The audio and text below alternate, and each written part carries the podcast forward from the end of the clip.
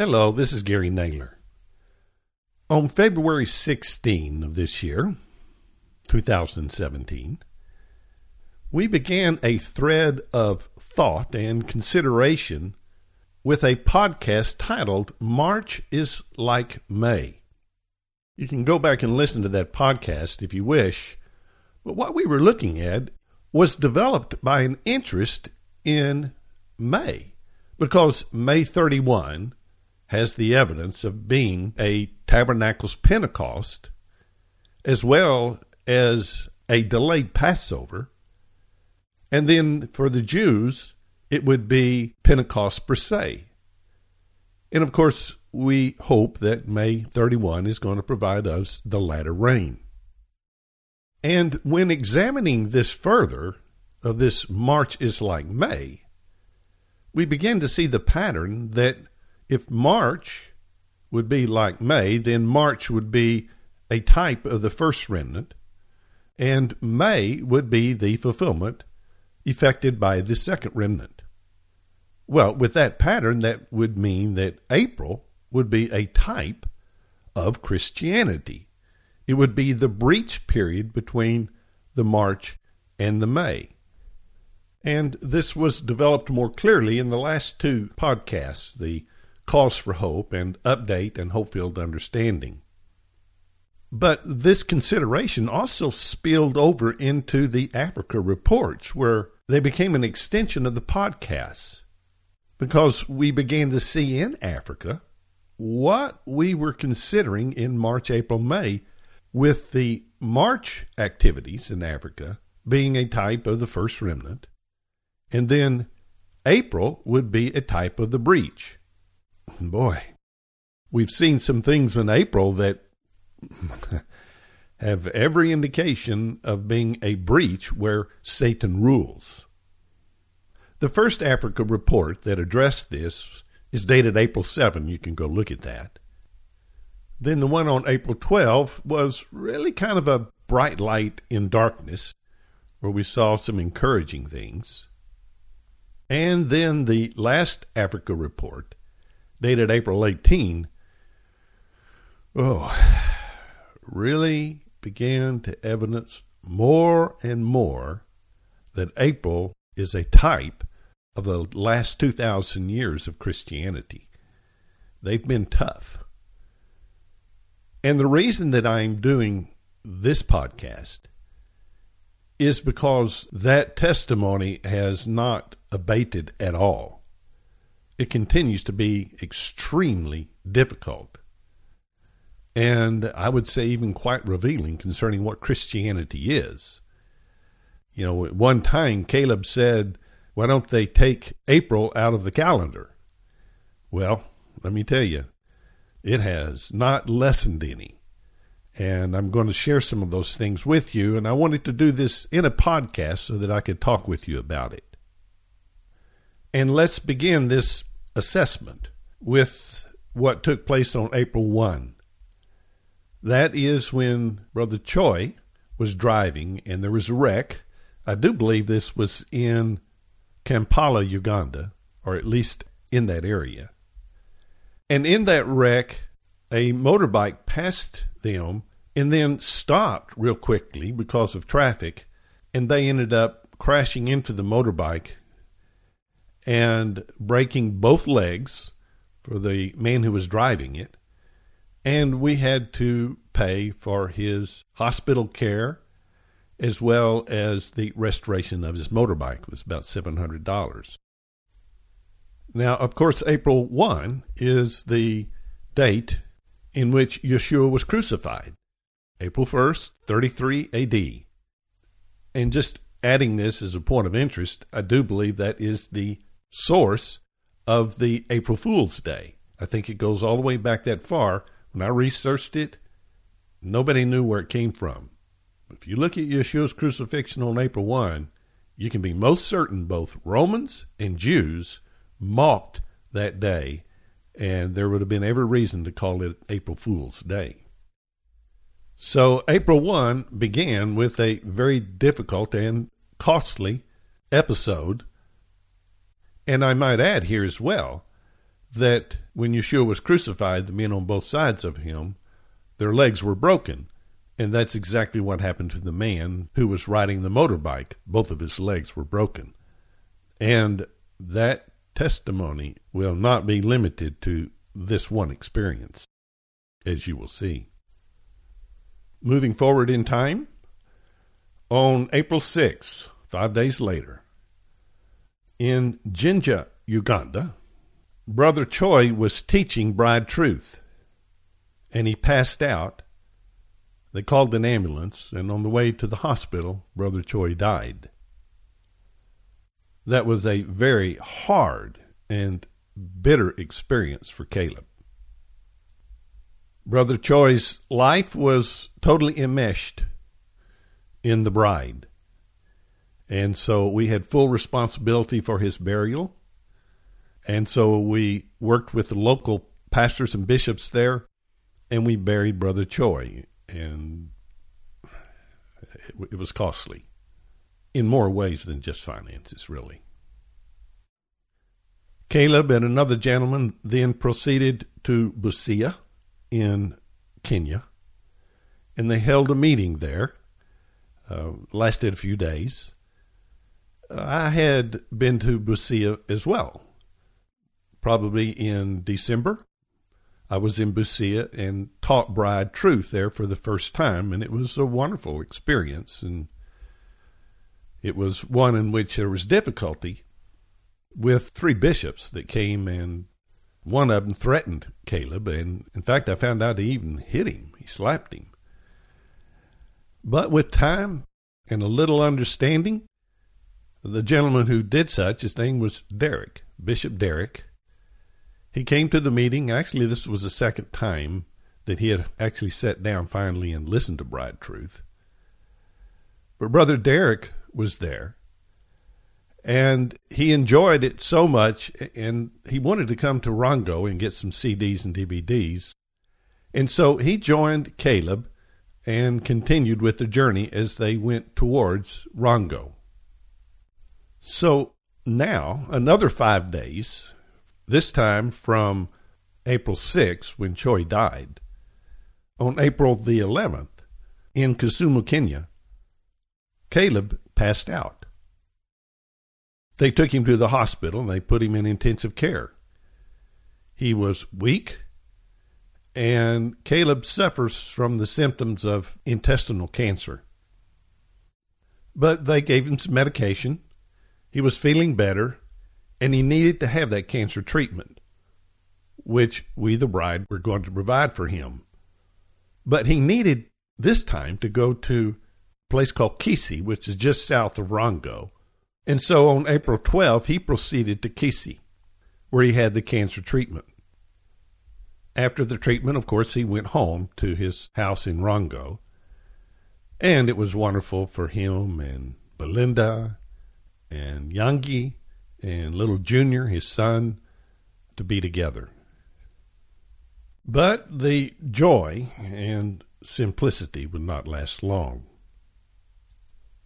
You might recall Brother Sheikh Dor, who became a bride believer and moved and lived with Caleb and his family, he and his wife. And Sheikh Dor died it's addressed in the podcast, The Effectual Two Bird Pattern, and Rebecca. But Sheikh Dor died. And his wife continued to live there in the home. It's a duplex with Caleb and Belinda. I didn't know this, but she was actually pregnant with Brother Door's child at the time. And on April 15, she began to have birth pains, and they took her to the hospital there in Rongo for the delivery. Brother Dor's wife was probably about 46, and she was having difficulty in the delivery, and they needed to transport her to the Catholic hospital, which was about an hour's drive, a little more, from Rongo. And that's what they did. They transferred her to the Catholic hospital. But unfortunately, on April 15, complications developed, and both mother and child died. And here was yet another bitter and difficult experience in this breach. April 15 would mark the middle of the breach, and it bore a very painful and difficult testimony. And of course, this was on the heels of the death of Brother Choi, who had died a mere nine days before this. Of course, this breach is the breach of Christianity. And when Sister Dor and this child, this son, died, I wondered if Yahweh was using it as a prophetic testimony. And he very well could have. I will ask you a question Can Christianity bring forth the male child? No. Yeshua? No. Christianity can never bring forth Yeshua, the male child, the man child. They never can. It's impossible for them. You can only get a child from a female work, not a male work. The body of Christ has to be put to sleep, its side open, take out a rib and form a female work, which can then bring forth the man child. So we ask the question Was Sister Dora able to bring forth the man child? And the answer is no. And there seemed to be this evidence concerning the inadequacy of the breach period to bring forth the Son of God. The uniqueness of this is the name door. Are they the door that can bring forth the man child or the Son of God? And the answer is no. They are not the door. It is actually the second remnant, the Philadelphia church, that says, I will open a door for you that no man can close. And this is what we have to have. We have to have a bride work that brings forth or births Emmanuel back to this earth. We, the bride, are the door for bringing forth the Son of God. And the testimony with our dear sister is that Christianity cannot bring forth the Son of God. They cannot birth the Son of God back to this earth. But sadly, and with great difficulty, the failure of Christianity, this breach period, was not finished. Sister Dor and her son died on April 15. There's an interesting thing about Satan. It says he comes to steal, kill, and destroy. Well, we've already seen him kill. He killed Sister Dor and the son. He killed Brother Choi and destroy, yes, he's destroyed just from a physical standpoint, destroyed our car with that wreck, and we had to have all kinds of work on it. So we already have had the testimony of kill and destroy.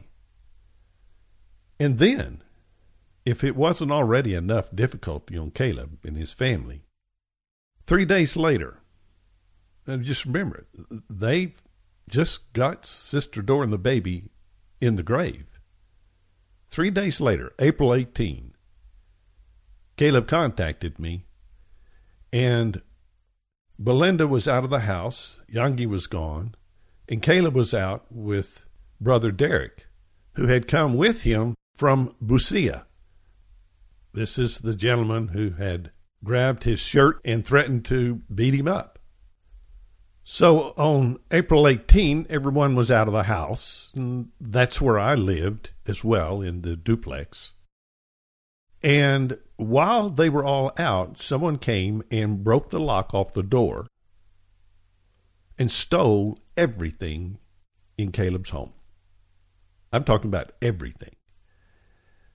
He didn't have beds per se, he actually had mattresses that he slept on. They stole the mattresses. They stole all of their clothing, everyone's clothing. They stole their luggage. There was no furniture that clothing was in. They kept it in luggage. And so that was all taken. They stole the plastic chairs that they sat in. They stole the propane cooker. They stole all their dishes. They stole everything in his house. Uh, he didn't have any furniture. But what he did have, they stole every bit of it. And he came home to an empty house. So, steal, kill, and destroy? Yeah, all three of them at this point. So when Caleb told me about this, I had one question for him. Because Satan stole every bit of this in this breach period, and I was not going to allow Satan to win.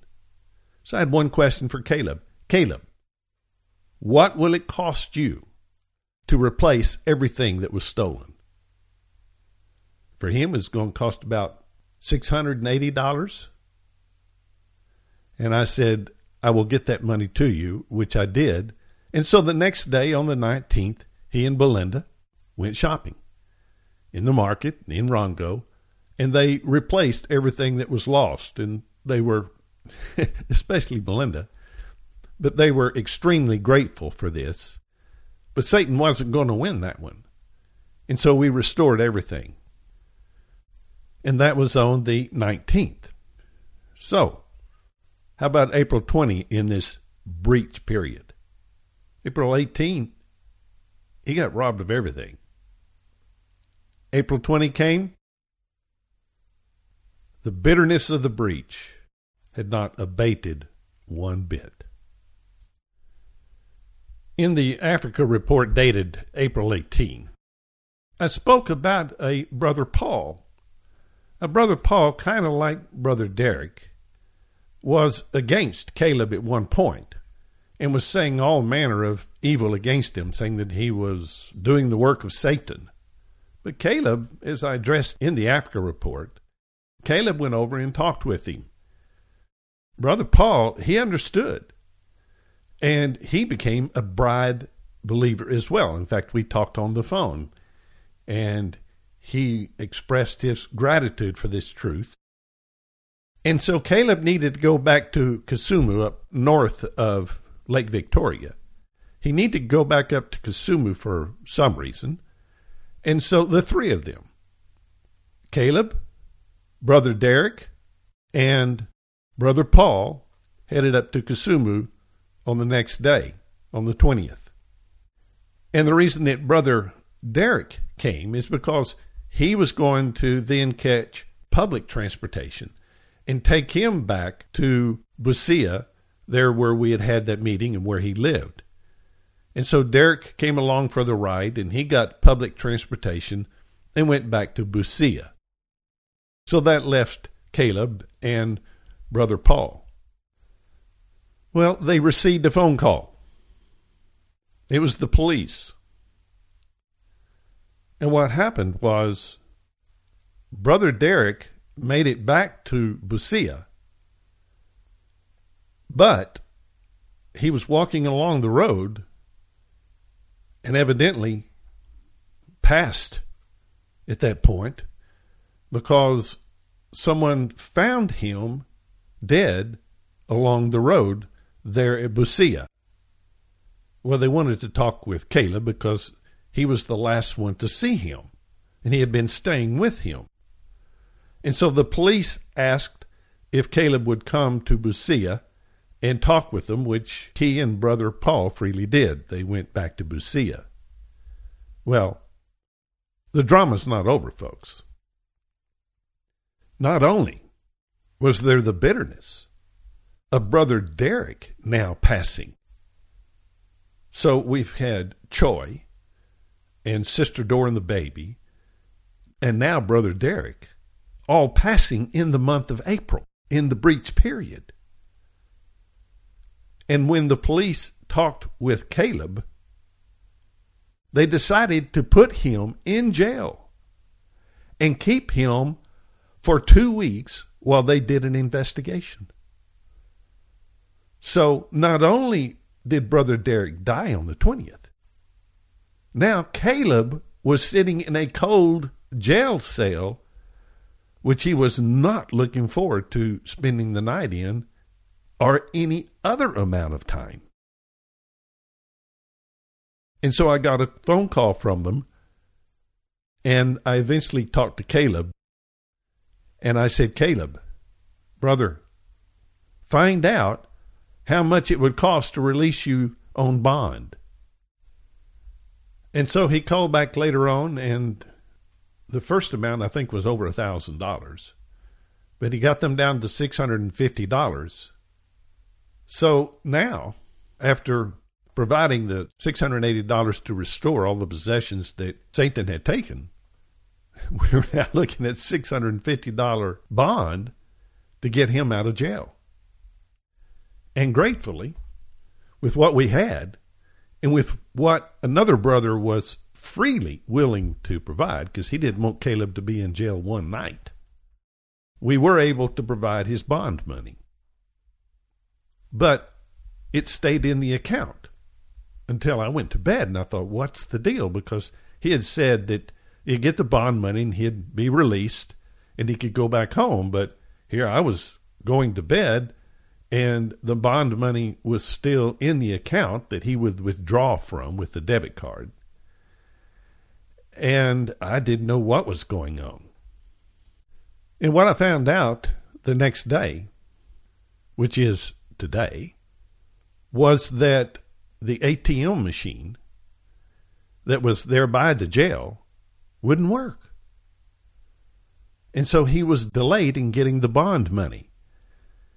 And what Brother Paul did is he contacted a businessman and borrowed the $650 with the understanding that Caleb would get it back to him. And so the bottom line is that they did get him out of jail, and the money that they had borrowed by the businessman was paid off. But here's what's interesting because of the delay, Caleb didn't get out of jail until midnight but he got out of jail at midnight. Now, folks, everything about April has been prophetic. And let me also say this, and I'm not through. We have been in Africa for 17 months, and we have never had the calamity that has been experienced in the month of April. Never. There was one time that Caleb and the men who were with him in the cart were robbed one night. And that was interrupted by someone coming by. And he just happened to be a pastor whom they had taught. And they helped Caleb to get back on his feet. That's the only difficulty, real difficulty, that's happened in almost a year and a half. But here in the month of April, with this breach, we have had four deaths already and calamity upon calamity.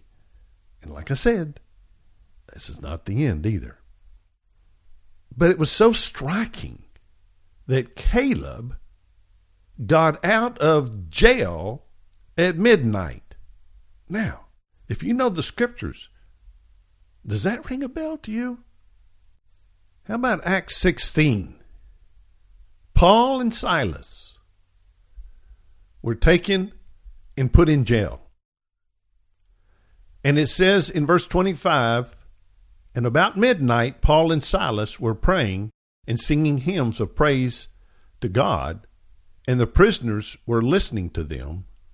And suddenly, verse 26, there came a great earthquake, so that the foundations of the prison house were shaken.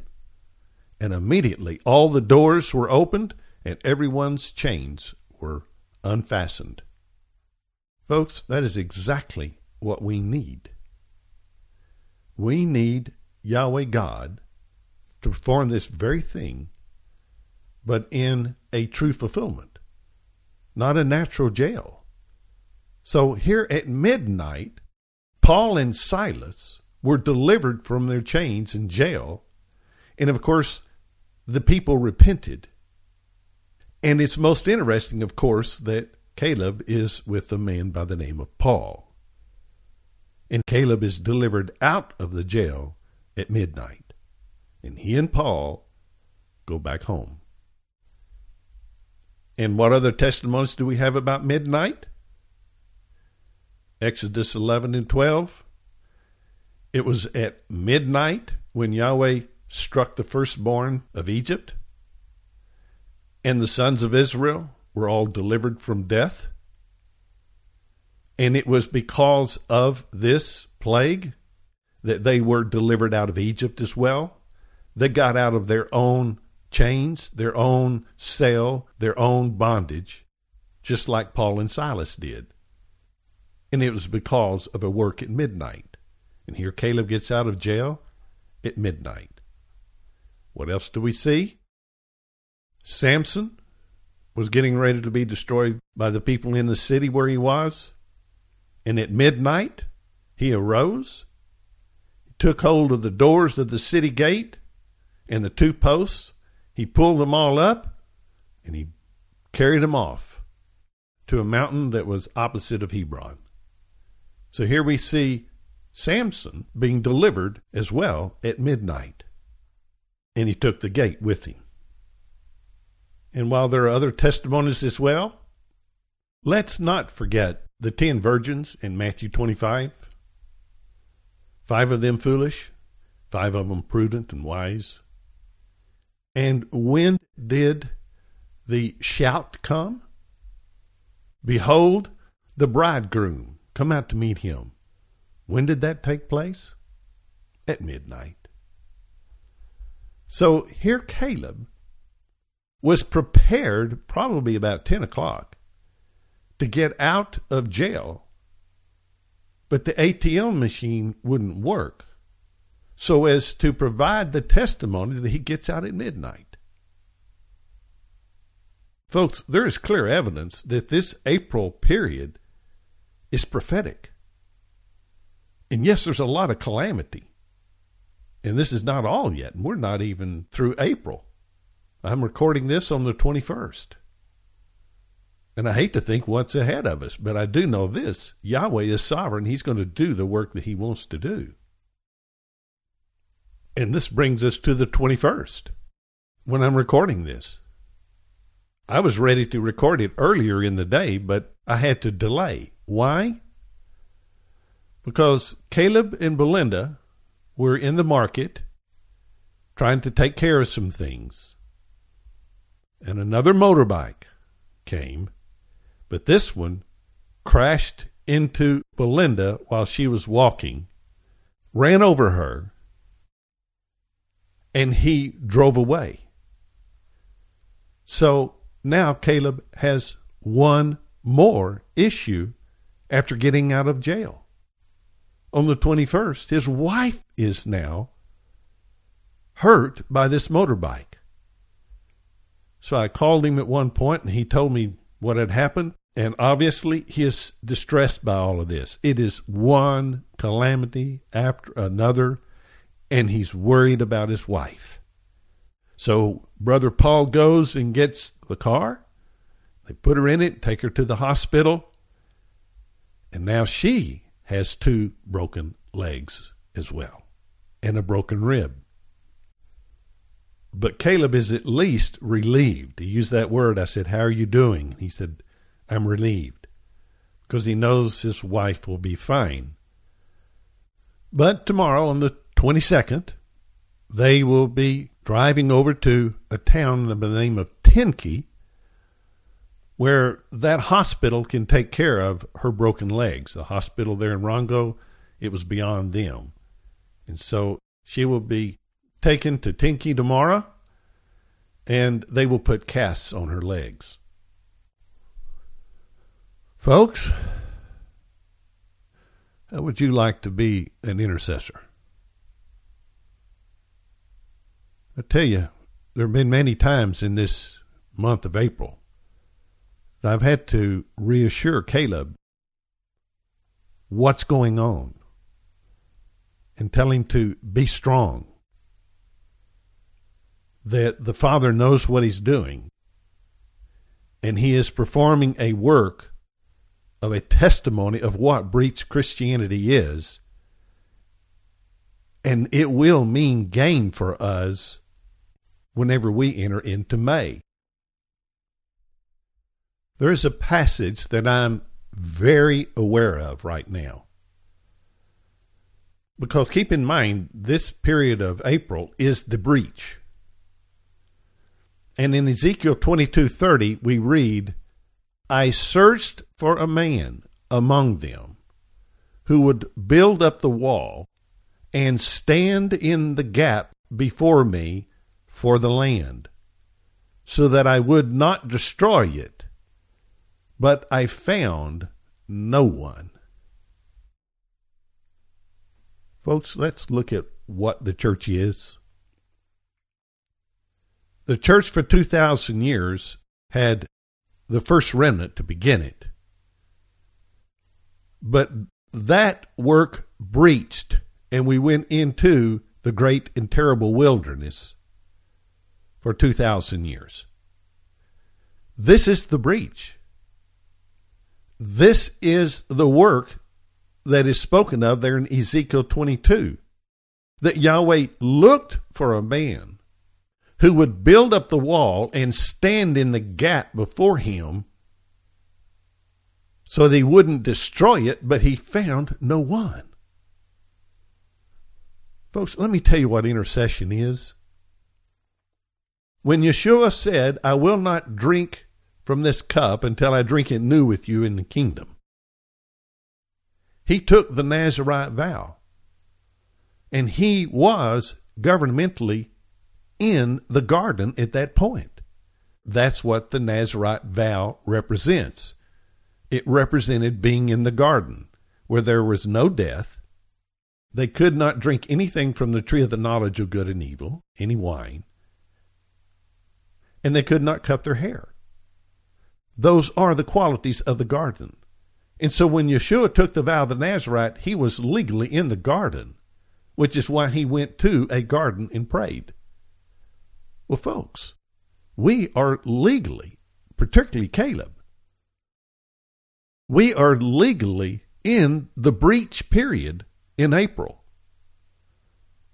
And we have never in the history of the bride, and certainly not in Africa, had this relentless calamity and death and loss like what we have had in this breach period of April. And it's not over with yet either. There is still a portion before us, just over a week. We cannot live for 2,000 years. Yeshua could not go back into the garden, but he could go back as an intercessor. He could enter into the garden legally as an intercessor by taking the vow. Folks, obviously, this period of April is an intercession as though we were living 2,000 years. And Caleb and others have suffered dramatically because of it. There is a man who has stood in the gap, and I do believe he has found one with Caleb, who has endured it. And if I might say so, and myself, who has given him strength and ability to go through this. He could not have done it without my support and without the support of other bride members who have provided finances and made it possible as well. I would say to you that in this breach, in this gap, there is a people who have stood in the gap, and He can find us now. Do you see what can well be what He is doing right now? This period is calamity and difficulty and loss and death from April 1st and even before that, which is typical because the first remnant died as well. But the great and vast calamity and loss has been in April, beginning on April 1st when Yeshua was crucified. I do believe that Yahweh has designed April to be an intercession whereby we can't live 2,000 years, but we can live for a month and fulfill the need for someone to stand in the gap where Satan has taken from us, we have repaid. We have given Caleb strength to go on. And he's even said to me, I couldn't make it otherwise. It's through our support and our encouragement that Caleb has, in fact, made it. And it is my sincere hope that we can legally qualify for Ezekiel 22:30 and he can now say I found someone to stand in the gap in this intercession and he can therefore bring forth the second remnant in May and send us his spirit.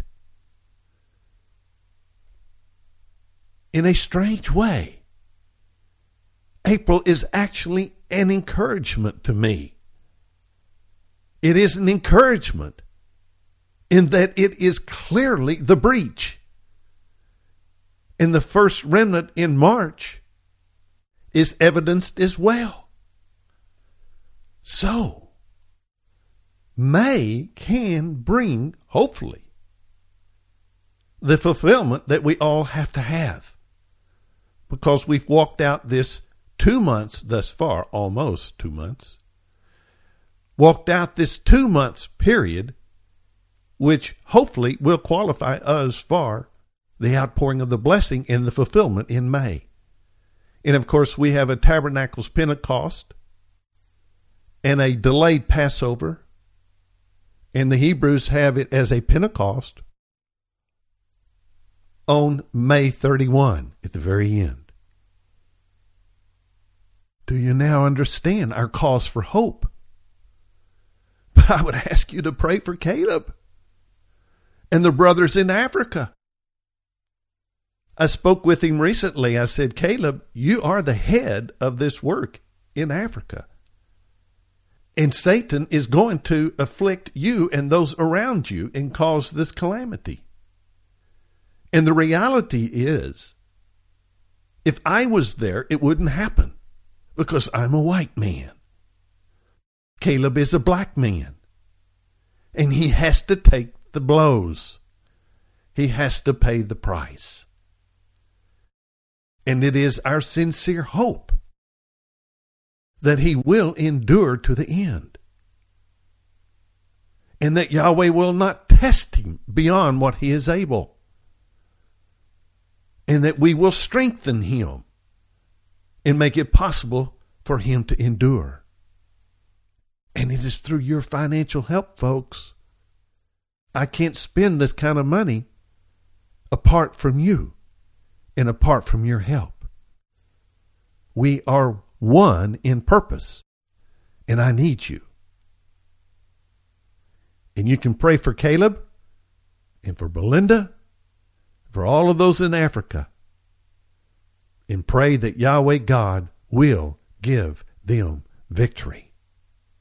That is our prayer. That is our hope. We look for the remainder of this month to have its way. And we pray that Yahweh God gives us the promise of May. May it be true. May it be fulfilled.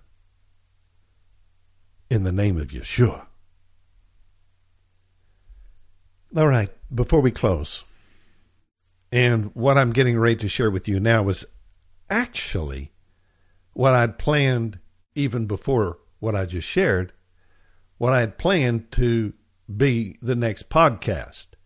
But with so much happening in Africa, I had to add that But what I'm getting ready to share with you now was my originally intended plan for a podcast.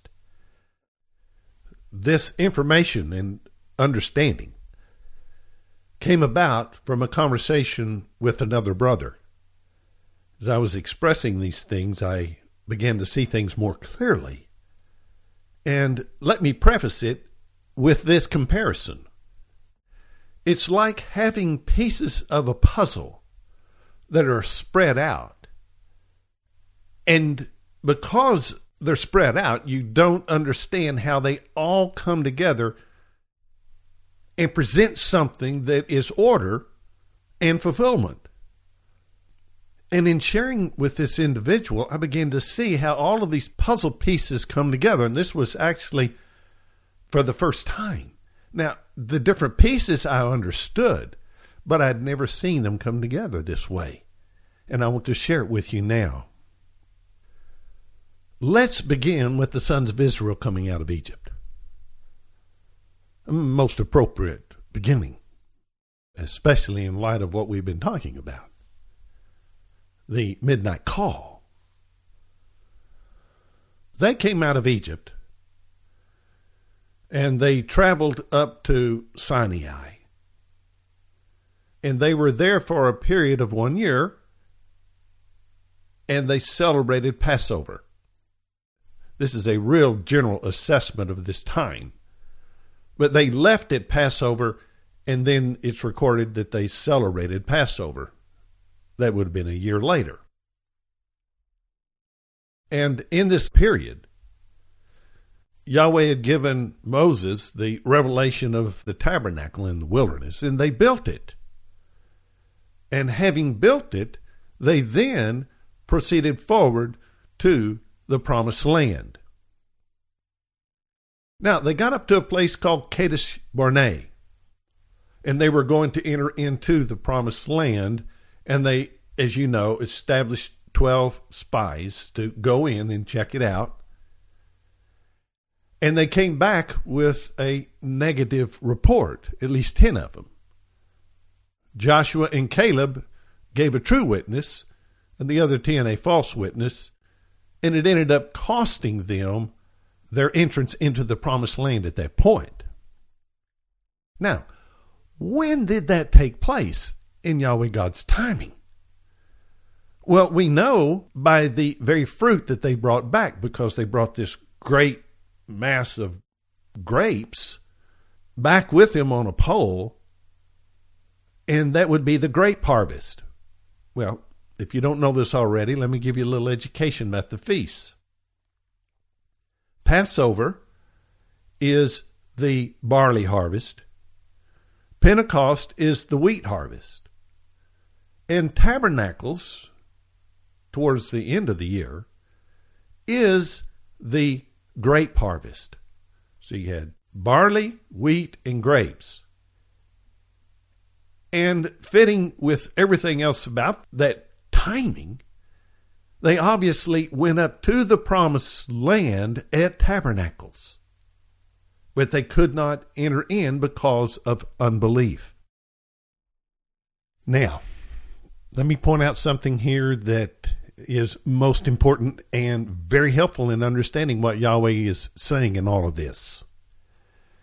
In Steve Jones' book, Secrets of Time, he notes that at the very timing of the sons of Israel coming up to the promised land to enter in, it was in fact the 50th Jubilee of time from Adam. Let me help you understand this. You have a Jubilee waiting period of 49 years, and then you have Jubilee on the 50th. Well, Yahweh God never had a Jubilee fulfilled in all of history. The reason is is because we've not experienced Jubilee, and you're going to understand more about this as you listen to this podcast. So if you have 50 periods of 49 years, you see 50 Jubilee waiting periods. That would be 2,450 years. Now, what's interesting is that that was the precise time that the sons of Israel came up to the promised land to enter in. Now, another significant point about this is that Jubilee always occurred on the 10th day of that month, which is atonement. So, Jubilee and atonement were on the same day, and on Jubilee, they would blow a trumpet. They would sound a trumpet and that would be Jubilee, which, again, a Jubilee was never, ever carried out in the Scriptures. But do you understand what we're talking about here? When the sons of Israel came up to the promised land to enter in, they would have entered in at tabernacles, the great harvest. Not only that, but it's 50 periods of 49 years and this would have been Jubilee. They would have entered in at Jubilee, which is in the same month of Tabernacles. Do you see the spectacle of what's going on here? We're talking about a testimony in which man would enter into tabernacles and fulfill tabernacles. Folks, Passover has been fulfilled. Pentecost has been fulfilled. Tabernacles is yet to be fulfilled. Put that in your register in your mind. Tabernacles is yet to be fulfilled. And when it is fulfilled, it will be at tabernacles. That's what the journeys of the sons of Israel represented when they came up to the promised land to enter in. Do you see that? Do you understand? Do you grasp it? If you want to know what the fulfillment of tabernacles will be, you just got a snapshot of it. It will be Jubilee. It will be tabernacles. It will be the feast that is yet to be fulfilled. got that? Okay, let's go forward. So when the sons of Israel did enter into the promised land, when did they enter in? Well, the scriptures tells us that they entered in at Passover. They crossed the Jordan and then they celebrated Passover. Now, will Passover bring us into the fulfillment of Jubilee or Tabernacles? No, that's a Passover work. But it is related there is the testimony that they did enter in that, that Passover, but the promised land was not the promised land that would testify concerning a Jubilee work. Because they went to Jericho, of course, and had victory there. Now keep that one in mind because we're getting ready to take that puzzle part here in a minute. But then a man by the name of Achan stole some things, some gold and I think silver and some precious things hid them under his tent. And when they went to gain victory, I believe at Ai, I think is what it is, they failed. They got defeated. Well, if we enter into the promised land, do you think that really is going to be the case? Where we're all of a sudden failing? And when they did go into that promised land, did they actually conquer the whole land? It became subject to them? No. Did they cast out all the foreigners? No. It was a failed testimony. It was a failed work. What has to happen is that we enter into a promised land in which you don't have all these failures. And so let's take our feasts here and let's look at what has to happen. Okay? Let's look at reality reality. Number one, Passover is fulfilled. It doesn't need to be repeated. It was fulfilled, but it was fulfilled early. It was fulfilled, if you would, before the time. It wasn't time for the kingdom to come. But he had to bring the kingdom early. Someone wrote me recently and said, Why did he do it early? He had to do it early so that it would fail. It would be just like the sons of Israel going into the promised land too early. And that is exactly what you have for 2,000 years. The sons of Israel failing, and you have Ai and you have Achan and all this business. That's what Christianity has been for 2,000 years, even the first remnant. It was all a failed work. We can't have that now. Pentecost is fulfilled, but who wants it? That Pentecost is you got two loaves of leavened bread. That's fulfilled. You got 2,000 years of Christianity. And so that's not what we need either. What we need is the fulfillment of tabernacles. So the question I ask is what will be the fulfillment? What will bring the fulfillment? Where we have the kingdom of God in the way that it is supposed to be and not be a failure, not be a failed work. And how do we get it? How can we accomplish it? How can we secure it? Let me give you a hint. Did Passover secure the blessings of a promised land that was needed? No. No, it was a failed work. You don't see the sons of Israel in the promised land enjoying their land. They got a little spackling of it, is all. And they're surrounded by their enemies. So, here's the question, folks.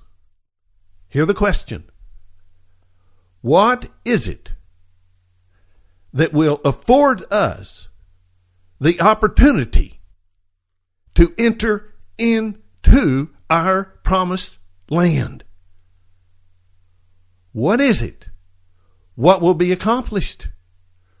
What is the promised land that Yahweh God was truly speaking of? Is it Christianity? No! It's a failure.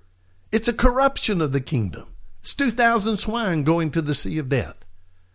What do we have to have? It has to be a tabernacle's work that is testified to be Jubilee. What do we have to have? Here is the answer. In previous podcasts, you have learned that this body that we have, that we possess, is born to us by the devil.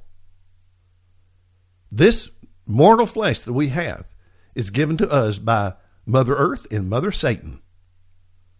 The earth is cursed, still cursed, and we got a body from it. There were never any offspring in the Garden of Eden. Never. They didn't come until after the fall. It's because Mother Satan was giving us these bodies that are of this earth. And they lead to death and corruption. Oh, wretched man that I am, who will deliver me from this body of death? The things that I want to do, I can't do. The things I don't want to do, I do. It's this flesh, folks. You don't understand that this flesh is an absolute corruption and can never bring forth what we have to have in performance. What has to happen is that these bodies must be taken up to heaven and there be transformed into an immortal, incorruptible body that is from above, and that we come back to this earth with Emmanuel and rule and reign for a thousand years. Listen to me. Tabernacles looks to us getting out of this earthly flesh and getting into that born from above body. That is what tabernacles is all about. The 50th Jubilee. Jubilee is when you go back to the land that belongs to you that you have lost. We lost the garden 6,000 years ago. We lost it. Jubilee is getting out of this flesh and entering into the body that we have to have so that we don't have the corrupt garden anymore. So, knowing this, let's start putting together the pieces of the puzzle. Okay? The only way we can fulfill tabernacles is at tabernacles. Passover was fulfilled at Passover. Pentecost was fulfilled at Pentecost. The only way we can fulfill tabernacles is at tabernacles. The sons of Israel first came up to the promised land at tabernacles. They didn't enter in. We have to enter into our immortal, incorruptible bodies at tabernacles. And I've addressed this before in Solomon's temple when it was dedicated. There were seven days of purification, cleansing, dedication, and then you have eight days of tabernacles. And then on the eighth day, the great eighth day, out of your innermost being will flow rivers of living water, as Yeshua said. That will happen after we have been in heaven for 15 days.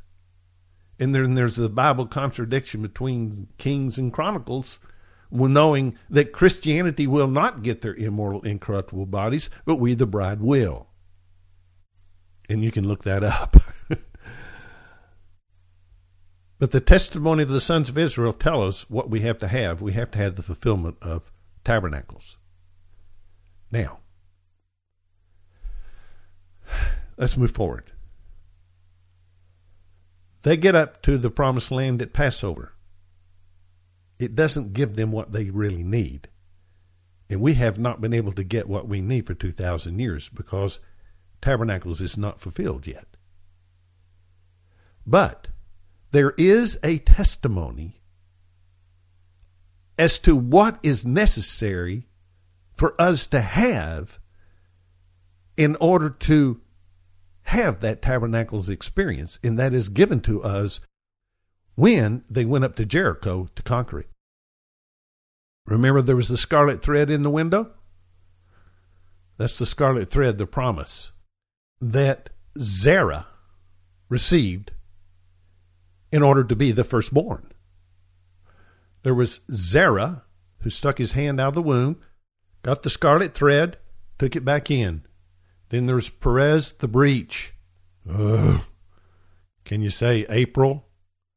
Perez the breach. And then Zerah was born with the scarlet thread. That was the scarlet thread that was in the window of the harlot. But now here's what I want to get to. In the last podcast, titled Update and Hope Filled Understanding, we examined this matter of the last trumpet. And in that examination, we pointed out that when the sons of Israel went up to Jericho, it was in fact the last trumpet that was blown that allowed them to go up. You remember that scripture? You blow the trumpet, then you go up. It is evident that the last trumpet of the seven mentioned there is, in fact, the trumpet that calls us up into heaven. Are you seeing this? Jericho, the last trumpet, testifies what will truly get us into the promised land in which we enter up into heaven. It speaks of trumpets, if you would. Again, the Jubilee. There was this snapshot of Jericho of saying, okay, if you really want to enter into the promised land, it's not by Passover, it is by trumpets that is what will take you into the promised land. But Yahweh couldn't testify to it in any other way. He couldn't testify of them going in at trumpets because the church would totally fail. But he did give a witness that when they went in to the promised land, it would be by the sounding of the trumpet and we would go up. So now, are you seeing those two puzzle pieces of trumpets and Jericho are saying the same thing. He's giving us a hint as to what is going to truly get us into the promised land. And he had to do it in a discreet way so as to not bring full understanding until it's time to go in. We do see now that Jericho was a type of trumpets, and we know what trumpets would have got the sons of Israel into had they not been a flesh work. The work that has to take place is that we go up, ascend into heaven, and receive our immortal, incorruptible bodies. So, what other puzzle piece do we have in all of this?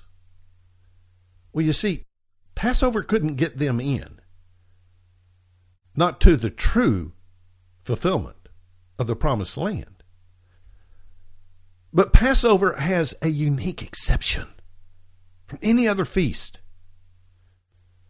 Passover has a provision that if you've been on a long journey, or if you have been among the dead, which disqualifies you for Passover, then you can wait and have a delayed Passover. And with that delayed Passover, Yahweh has given us the testimony of Hezekiah, who is the only one who ever had a delayed Passover. And not only was it a delayed Passover, but it was a double portion delayed Passover. So we see yet another testimony of what will get us into the promised land. Because at that delayed Passover, they cleansed the temple and restored and cleansed the people and made them ready. Are you seeing the three puzzle parts here that speak of the same thing in what we have to have today? Because on May 31 of 2017, at the end of our third part in this period, and hell is set forth in Africa surrounding Caleb for the breach, April, that leads to death. Satan comes to steal, kill, and destroy. And that is exactly what has happened to Caleb and those around him for the entirety thus far of this breach period of April. And what we have to have is the May 31 fulfillment of number one, a tabernacles Pentecost. So we got to have a Pentecost. You have to add a Pentecost to tabernacles, and you do it by moving it out towards into the month. You know, I don't know how you want to say it ahead, but anyway, back towards Passover and such. And that's what we have with our May 31 Tabernacles Pentecost. And you can look that up and study that some more. But not only is it a Tabernacles Pentecost, but it is the same date, May 31, is right in the middle of what would have been Hezekiah's double delayed Passover. So, look, Passover had to be fulfilled at Passover, right? Indeed. Well, it's the same thing today. If you want fulfillment of a delayed Passover, it has to be at a delayed Passover, and that's exactly what we have at May 31. And then add to that, of course, the Tabernacles Pentecost, so that we can receive a Pentecost, an outpouring of the Holy Spirit, since the former rain was with an outpouring of the Holy Spirit. Well, we have to have a outpouring of the Spirit with the latter rain. And so it has to be a Pentecost, but what we find, it can't be 149, but we're going to move forward 349s. And that's explained in the writings as well. And then also, as though it's a testimony to the Jews, their Pentecost falls on May 31 of 2017. So you have three witnesses. The scripture says there has to be about two or three witnesses. Well, folks, there are two and even three witnesses to May 31. May 31, 2017 is the greatest hope I've seen yet. in my 23 years. You see, let's throw that one in there. I was born August 7, 1948. I Had 23 years. I became a believer and began my walk with Yeshua. All right? Now, let's add another 23 years. Where does that bring me? It brings me to 1994. The other one was 1971. This one is 1994. And what happened in 1994? That's when Yahweh gave me the revelation of the bride. Now let's go forward 23 more years. Where is that going to put us? This year, 2017. So I have my 323s. And there are podcasts that deal with this 23, 23, 23, and you can go listen to them if you haven't already. The outpouring of the Holy Spirit, the latter rain. At my age of 69, would be transformative for all mankind. For me, it was transformative in 71. For me, it was transformative in 1994. But what could happen this year will not only transform myself, but it would transform the world. And again, it's when a Tabernacles Pentecost, a delayed Hezekiah Passover, and a regular Jewish Pentecost all coincide on May 31. Is it going to happen? We're not there yet. I can't tell you. I can tell you this March was first remnant. It testified to being it. And I can tell you with complete confidence, bitter, bitter, bitter complete confidence, that April has been breached Christianity our poor brother in Africa, Caleb, and all those about him evidence this. He is paying a great price. And we stand with him to ensure that he gets through this breach. And then we have May. And that is indeed our hope.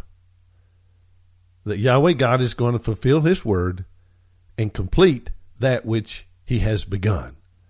And there are all these evidences, those three puzzle parts that I just laid out for you, and all of this about Africa, all of these evidences, Africa being now come May 31 will be a year and a half in Africa, like the first remnant was a year and a half.